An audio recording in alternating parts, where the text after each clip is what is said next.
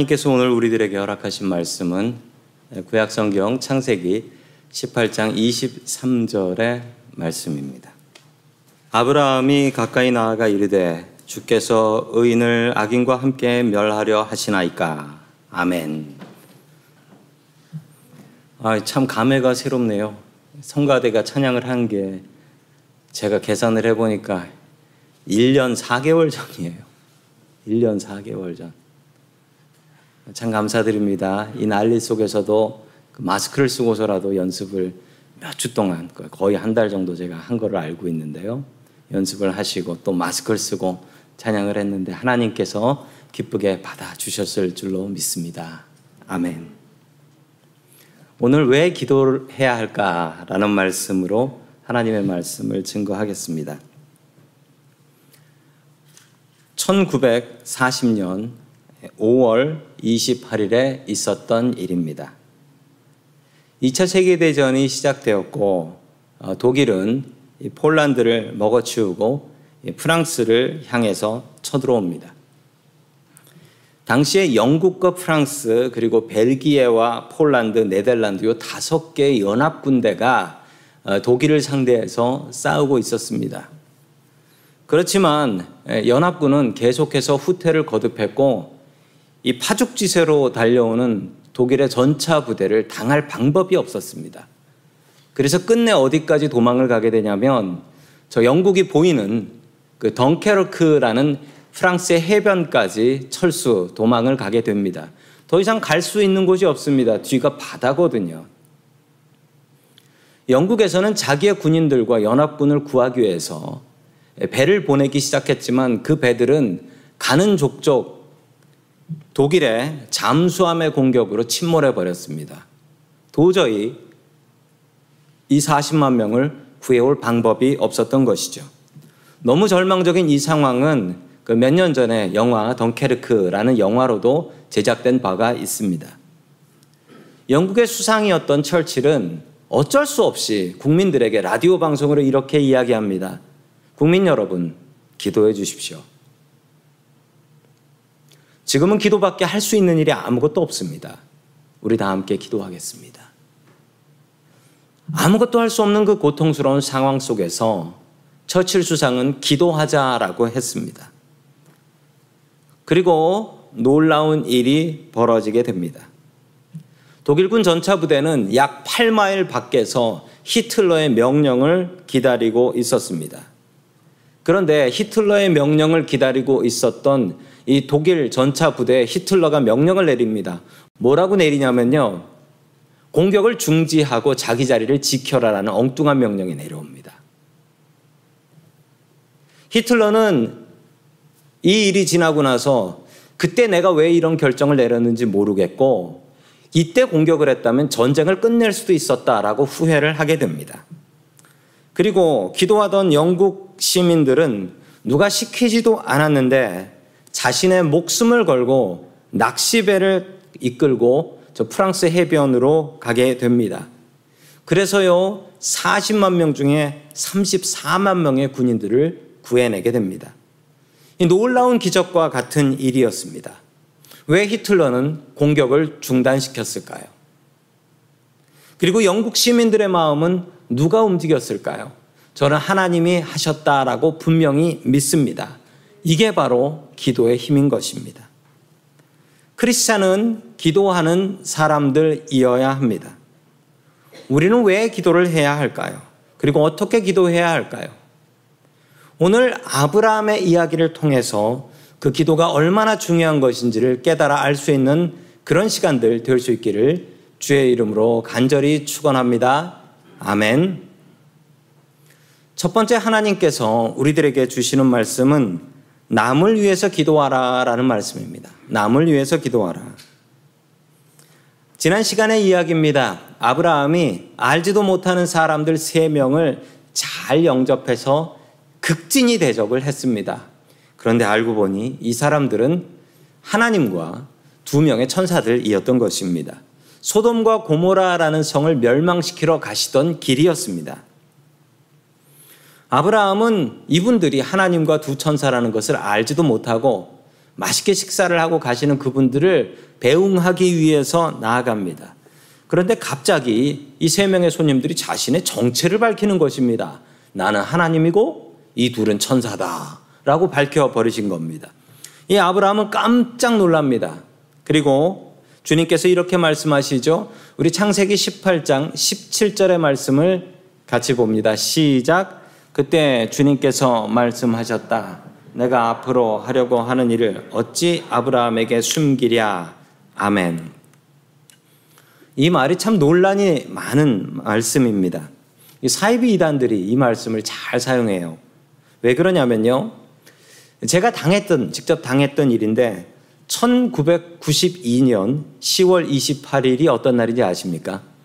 예, 한국에는 아주 떠들썩했었던 날인데요. 길에 저런 분들이 참 많았습니다. 92년 10월 28일 날 예수님께서 다시 이 땅에 오신다. 그리고 세상을 심판하는 날이다. 제가 대학교 4학년 때였는데 저희 학교 교문 앞에서 저런 분들이 와서 전도를 하고 있더라고요. 제가 너무 답답해가지고 아, 이 말씀을 가지고 아, 절대 그날 주님께서 안 오신다라고 이야기를 했습니다. 아, 그 말씀이 어떤 말씀이냐면 마태복음 24장 36절의 말씀입니다. 같이 봅니다. 시작. 그러나 그 날과 그 시각은 아무도 모른다. 하늘의 천사들도 모르고 아들도 모르고 오직 아버지만 아신다. 아멘. 제가 이 말씀을 가지고 아니 주님께서 오시는 날은 심판하시는 날은 천사도 모르고 아들도 모르고 오직 아버지만 아신다고 하는데 당신들이 어떻게 압니까? 라고 물어봤더니만 그 사람들이 창세기 18장 17절 말씀을 꺼내더라고요. 그러면서 하는 말씀이 하나님께서 그 심판하시는 것을 아브라함에게 숨기지 않으셨다는 거예요. 분명히 알아야 될 사람한테는 알려주신다는 건데 그게 바로 우리들의 그래서 우리가 알고 있다라고 이야기를 했지만 1992년 10월 28일에는 예수님께서 오시지 않으셨습니다. 이 사람들이 성경 말씀을 제대로 이해하지 못한 것입니다. 하나님께서 왜 아브라함에게 소돔과 고모라를 심판할 것이다 라고 알려주셨을까요? 아브라함이 묻지도 않았습니다. 묻지도 않았는데 하나님께서 소돔과 고모라 심판하신다고 직접 얘기해 주신 것입니다. 그 이유가 뒤에 나옵니다. 그 뒤에 나오는 이유를 보면 아브라함이 이 이야기를 듣고 무엇을 했냐면요. 기도를 했습니다. 소돔과 고모라를 위해서 기도를 했습니다. 주님께서 이 심판의 날을 알려주신 이유는 기도하라고 알려주신 것입니다. 내 심판도 아닙니다. 내가 죽는 것도 아니고 다른 동네, 다른 사람들이 죽는 거예요. 소돔과 고모라는 아브라함의 조카였던 롯의 가족이 살고 있었기 때문에 남의 이야기도 아니었습니다. 하나님께서 이 아브라함에게 소돔과 고모라의 심판을 알려주신 가장 큰 이유는 너 기도해라. 너 그 땅을 위해서 기도해라. 너 사는 땅 아니라고 그냥 넘어갈 게 아니다. 기도해야 한다. 이런 기도를 무엇이라고 하냐면 중보 기도라고 합니다. 많이 들어보셨을 거예요. 중보 기도한다라고 하면 이게 무슨 말이냐면 다른 사람을 위해서 기도한다라는 것입니다. 다른 사람을 위해서 기도하는 것을 중보 기도라고 합니다. 하나님께서는 우리에게 기도해 줘야 할 사람들을 허락해 주셨습니다. 스스로 기도하지 않고 스스로 기도하지 못하는 사람들이 있습니다. 그 사람들을 위해서 내가 기도해 줘야 합니다. 특별히 성도 여러분, 우리 가족 중에 믿음에 약한 사람들이 있다면 그 사람들을 위해서 기도하셔야 됩니다. 믿음 약한 사람들을 위해서 기도하셔야 돼요. 맞습니다. 자기 믿음으로 자기가 사는 겁니다. 내 믿음으로 내가 구원받는 겁니다. 맞습니다. 그러나 곰곰이 한번 생각해 보십시오. 나는 태어날 때부터 믿음 갖고 태어났나? 그렇지 않지요? 내가 교회 나가기 위해서 나를 위해서 기도해 주셨던 분들이 계시지 않습니까? 그 사람들의 기도의 빛 덕분에 지금 나 자신이 있는 것이 아니겠습니까? 성도 여러분, 우리는 기도의 빛을 지고 사는 사람들입니다. 우리는 중보 기도의 빛을 지고 있습니다. 곰곰이 생각해 보니 저를 위해서도 기도해 주시는 분들이 참 많이 있습니다. 우리 성도님들이 저를 위해서 기도해 주고 계신 것 제가 잘 알고 있습니다. 또한 한국에서 저를 아는 분들이 기도해 주고 계시고 또 한국뿐만 아니라 다른 나라에서도 저를 아는 분들이 저를 위해서 기도해 주고 계십니다. 제가 이렇게 든든히 서서 예배 드리고 말씀을 증거할 수 있는 것도 그분들의 기도의 빛 덕분이라고 저는 분명히 믿습니다. 하나님께서는 우리에게 중보기도 하기를 원하십니다. 우리의 가족들을 위해서 기도해야 합니다. 우리의 친척들과 우리의 교인들을 위해서 기도해 주셔야 하고 또 특별히 저희 교회에 있는 세 명의 목회자들, 저와 정의진 목사님과 장국화 전사님이 믿음으로 굳건히 서서 바르게 가르칠 수 있도록 기도해 주셔야 합니다. 하나님의 요청으로 중보기도가 시작되었고 이 중보기도를 통하여서 하나님께서는 로세 가족을 구원시켜 주십니다. 성도 여러분, 누구를 위해서 중보기도 하고 계신가요? 중보기도를 쉬지 마십시오. 다른 이들을 위해서 날마다 기도할 수 있는 저와 성도 여러분들 될 수 있기를 주의 이름으로 간절히 축원합니다. 아멘. 두 번째 하나님께서 우리들에게 주시는 말씀은 지치지 말고 기도하라라는 말씀입니다. 기도하면 지치면 안 됩니다. 왜냐하면요. 기도가 응답이 바로바로 바로 내리지 않기 때문입니다. 기도 응답이 바로바로 바로 내리지 않기 때문에 우리는 기도하면 지치지 않아야 합니다. 지치면은 기도 응답 받을 수가 없어요. 끝까지 끈질기게 붙잡고 기도해야 합니다. 어, 저희 집은 늘 어렸을 때부터 장사를 했습니다. 제가 어렸을 때 기억나는 장사는 저희 집이 소금 장사를 했어요. 소금 장사를 했는데 소금 장사를 하니까 저희 집에 소금이 가득이 있었습니다. 그래서 늘 소금 갖고 놀았는데 어, 소금 갖고 놀지 마십시오. 손톱, 손가락이 되게 아픕니다. 갈라진 사이로 소금이 들어가서 되게 아팠던 기억이 지금도 납니다. 그리고 중국집을 했었어요. 또 멸치 장사도 했던 기억 나고요. 또 자동차 용품점도 했던 기억이 납니다. 저희 어머니께서 저에게 이렇게 이야기하셨습니다. 아, 너도 어른이 되면 물건을 사야 되는데 물건 값은 무조건 반값을 깎아야 한다. 내가 두 배로 팔기 때문이다. 라고 말씀해 주셨습니다. 어, 제가 반값 깎아보려고 노력 여러 번 했는데 단 한 번도 반값은 깎아본 적이 없어요. 이건 되지가 않습니다. 혹시 성공하신 분 있으면 끝나고 저에게 좀 알려주시기 바랍니다. 그런데 오늘 성경에 더 심한 사람 하나가 나옵니다. 아브라함 정말 대단한 사람입니다. 반값은 해도 해도 너무하게 깎아요. 그것도 하나님한테 깎아요. 우리 창세기 18장 23절의 말씀을 같이 보겠습니다. 시작. 아브라함이 주님께 가까이 가서 아뢰었다. 주님께서 의인을 기어이 악인과 함께 쓸어 버리시렵니까? 아멘. 아브라함이 하나님께 아주 공격적인 질문을 합니다. 성도 여러분, 오늘 이 말씀을 읽으시면서 무슨 느낌이 드셨습니까? 저는 눈이 번쩍 뜨이는 말씀이 기어이였어요. 기어이. 그리고 쓸어버리겠다. 쓸어버리겠다가 영어로 뭐로 나옵니까? sweep away. 진짜 빗자루를 쓸어버린다는 거예요. 사람을. 사람을. 아브라함의 질문 이것입니다. 아니, 선하신 하나님께서 악인 죽이겠다고 의인들까지 같이 쓸어 죽이시겠습니까? 그러면 어떻게 하나님이 정의로우신 분이십니까? 이건 문제 있는 겁니다, 하나님. 이렇게 하나님께 따지고 있는 것입니다. 아주 공격적인 질문이에요. 자, 24절 말씀 계속해서 봅니다. 시작. 그 성 안에 의인이 쉰명이 있으면 어떻게 하시겠습니까? 그래도 주님께서는 그 성을 기어이 쓸어 버리시렵니까? 의인 쉰명을 보시고서도 그 성을 용서하지 않으시렵니까? 아멘. 또 이 말씀에도 제 눈에 띄는 것은 기어이. 아브라함은 하나님께 제안을 하나 합니다. 그 성에 의인이 50명 있으면 그 성 전체를 살려주십시오. 라는 거예요. 그 성 전체를 살려주십시오. 하나님께서는 너무 죄인 심판하실 생각만 하고 계신 건데 의인 살리실 생각해야 되는 겁니다. 라고 아브라함이 하나님께 제안을 하고 있습니다. 지금 아브라함과 하나님이 대화를 나누고 있습니다. 그런데 이 대화를 우리는 무엇이라고 하냐면 이걸 기도라고 합니다.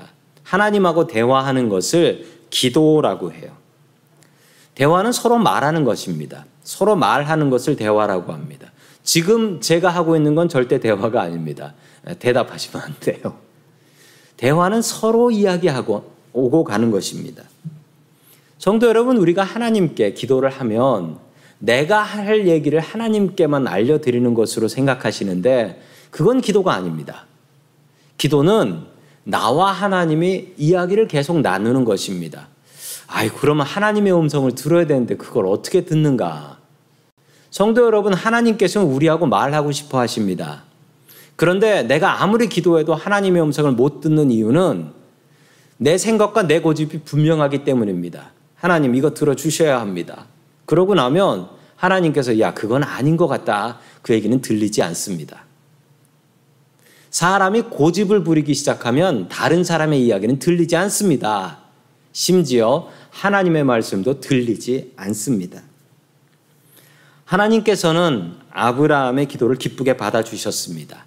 의인 50명 있으면 소돔과 고모라 다 살려주겠다 라고 약속을 하셨던 것입니다. 그런데 이 기도가요, 곰곰이 생각해 보면 아브라함이 하나님을 오해하고 있고 무시하고 있습니다. 성도 여러분, 하나님께서 소돔과 고모라에 의인 50명 있는 거 확인하셨을까요? 안 하셨을까요? 하나님께서 그거 모르실까요? 아실까요? 하나님께서 너무 잘 아시지요.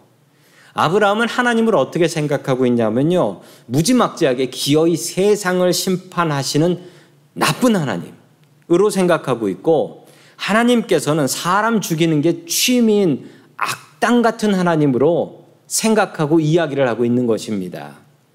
자, 계속해서 28절의 말씀을 같이 보겠습니다. 28절입니다. 시작.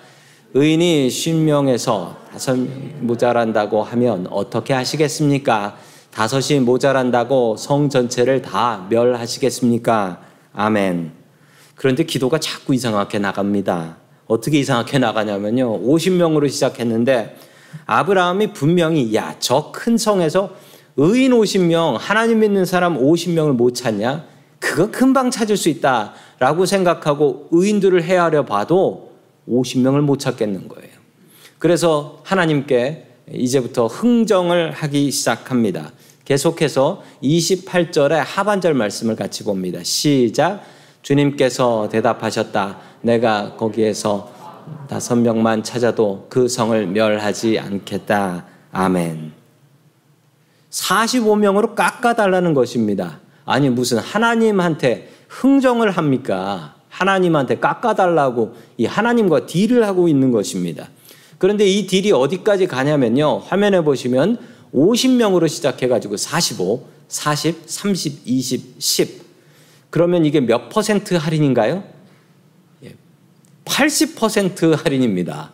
80%를 깎아 달라고 해서 아브라함이 성공합니다.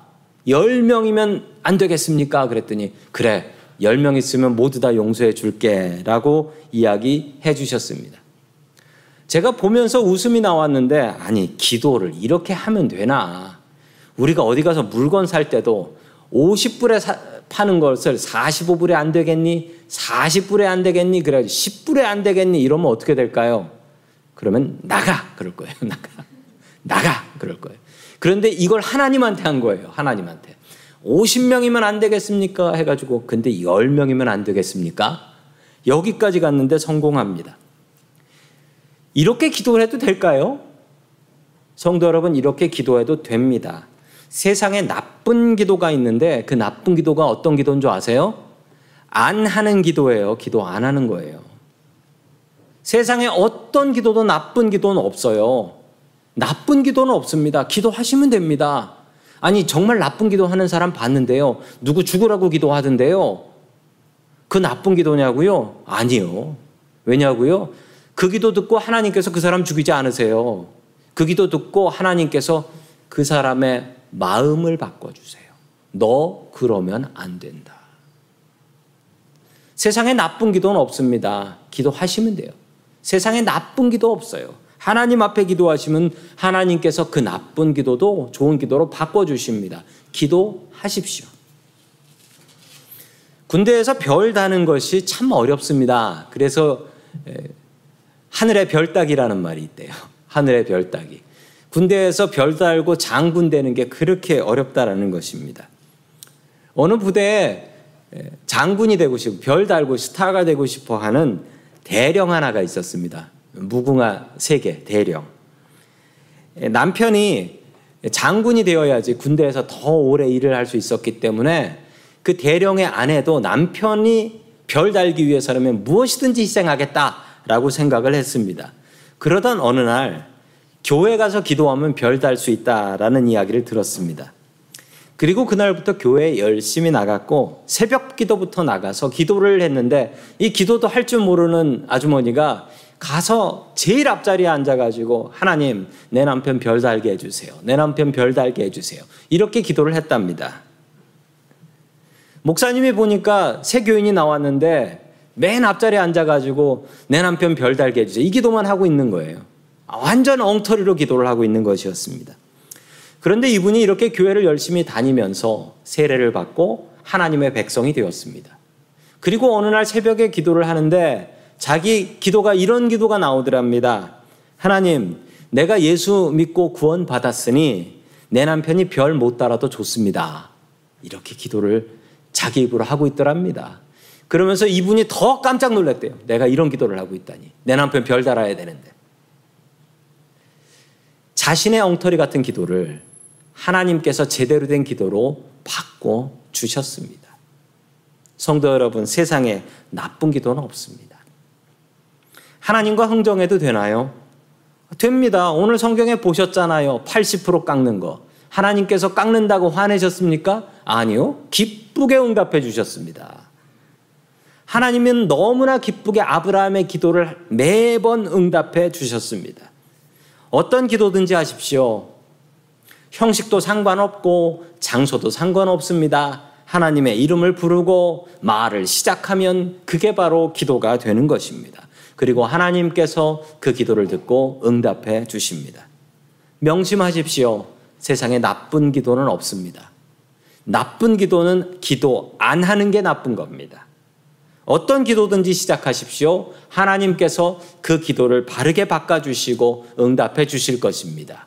하나님을 기대하십시오. 그리고 하나님께 기도하고 응답받는 저와 성도 여러분들 될 수 있기를 주의 이름으로 간절히 축원합니다. 아멘.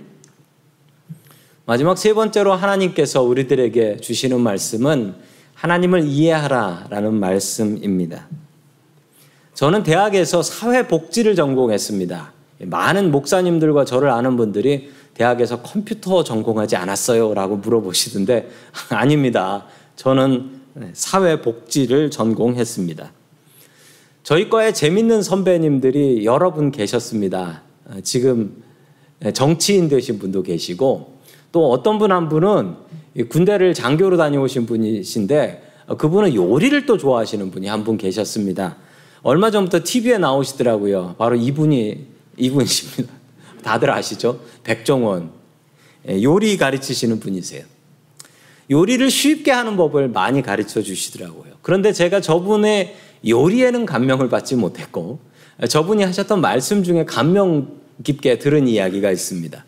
내가 요리를 왜 가르치는가에 대해서 이야기하셨는데, 나한테 요리를 배우고 싶은 사람한테 요리를 가르치는 이유는 음식하는 것이 얼마나 힘들고 사먹는 것이 얼마나 편하고 싼지를 알려주려고 그래서 요리를 가르친다는 거예요.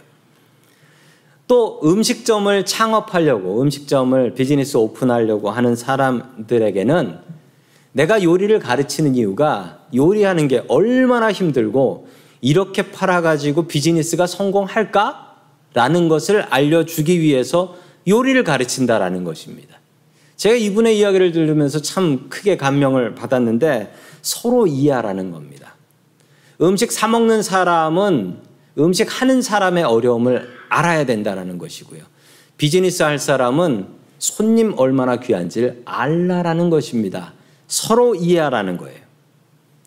우리가 기도해야 되는 목적 중에 큰 목적이 있는데 그 목적은 바로 하나님을 이해하는 것입니다. 기도를 하다 보면요. 하나님의 마음이 이해가 돼요. 하나님의 마음이. 하나님께서 이미 우리를 너무나 잘 알고 계십니다. 내가 기도하지 않아도 하나님께서 내가 무엇이 필요한지, 내가 무엇을 하나님께 구할지 다 알고 계십니다. 그런데 기도를 꼭 해야 하는 이유는 기도를 하면 우리가 하나님의 마음을 알 수가 있습니다. 하나님께서는 이미 소돔과 고모라에 살려들 의인이 없다는 것을 잘 알고 계셨습니다. 그럼에도 불구하고 하나님께서는 직접 사람의 모습으로 이 땅에 오셔서 소돔과 고모라 땅에 가셔서 마지막으로 의인들이 있는지 확인을 하러 가시는 모습입니다. 저는 하나님의 이런 모습이 너무 좋습니다. 하나님께서 모르시는 것이 없는데 하나님께서 다 확인하셨는데 그래도 한 명이라도 억울하게 죽는 사람이 있으면 안 되니 직접 가서 확인해야겠다. 그래서 직접 내려오셨다니까요. 저는 이런 하나님의 성실하심이 너무나 좋습니다. 대충대충 일하시는 법이 없습니다. 그러나 우리는 하나님을 너무나 모릅니다. 그리고 하나님을 오해합니다. 종종 우리는 이런 생각을 합니다.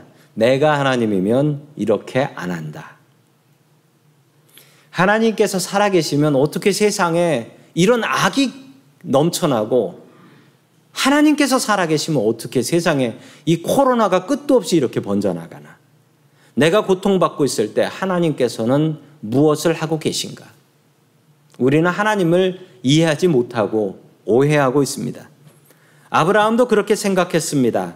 하나님은 저 소돔과 고모라 땅에 의인이 몇 명인지 확인도 안 하고 사람 죽이는 게 취미이신 악한 하나님. 내가 찾으면 의인 50명 쉽게 찾을 수 있다. 이렇게 생각했던 것입니다. 하나님께서는 아브라함의 흥정에 응해 주셨습니다. 기도가 정말 이래도 되나 할 정도로 엉뚱한 기도지만 하나님께서 참고 들어주셨습니다. 그리고 결론은 어떻게 되었을까요? 이 이야기의 결론은 어떻게 되었을까요? 맨 마지막 절 창세기 18장 33절의 말씀을 같이 봅니다. 시작. 주님께서는 아브라함과 말씀을 마치신 뒤에 곧 가시고 아브라함도 자기가 사는 곳으로 돌아갔다. 아멘. 하나님께서는 떠나시고 하나님께서는 가시고 아브라함도 자기가 사는 곳으로 돌아갔다. 서로 자기 갈 길을 가게 되었다라는 것으로 끝이 나게 됩니다. 그런데 이 끝의 의미는 무엇이냐면요. 아브라함이 더 이상 그것에 대해서 기도하지 않습니다. 왜냐고요? 아브라함이 하나님을 이해하게 되었기 때문입니다. 지루한 기도와 협상을 통해서 하나님께서 변하시지 않으셨습니다. 아브라함이 변화되었습니다. 내가 의인들 찾아보고 소돔과 고모라가 정말 어떤 곳인지 알아보니 하나님이 오르시네. 소돔과 고모라는 의인이 없네. 하나님께서 그 땅을 심판하시는 것이 맞구나. 아브라함은 이 기도를 통해서 하나님을 이해하게 되었고 자기가 만드신 세상과 사람 그리고 소돔과 고모라를 멸망시키는 하나님의 아픈 마음을 이해하게 되었습니다. 그리고 그 성에 사는 조카, 자신의 조카 롯을 구원할 수 있게 되었던 것입니다.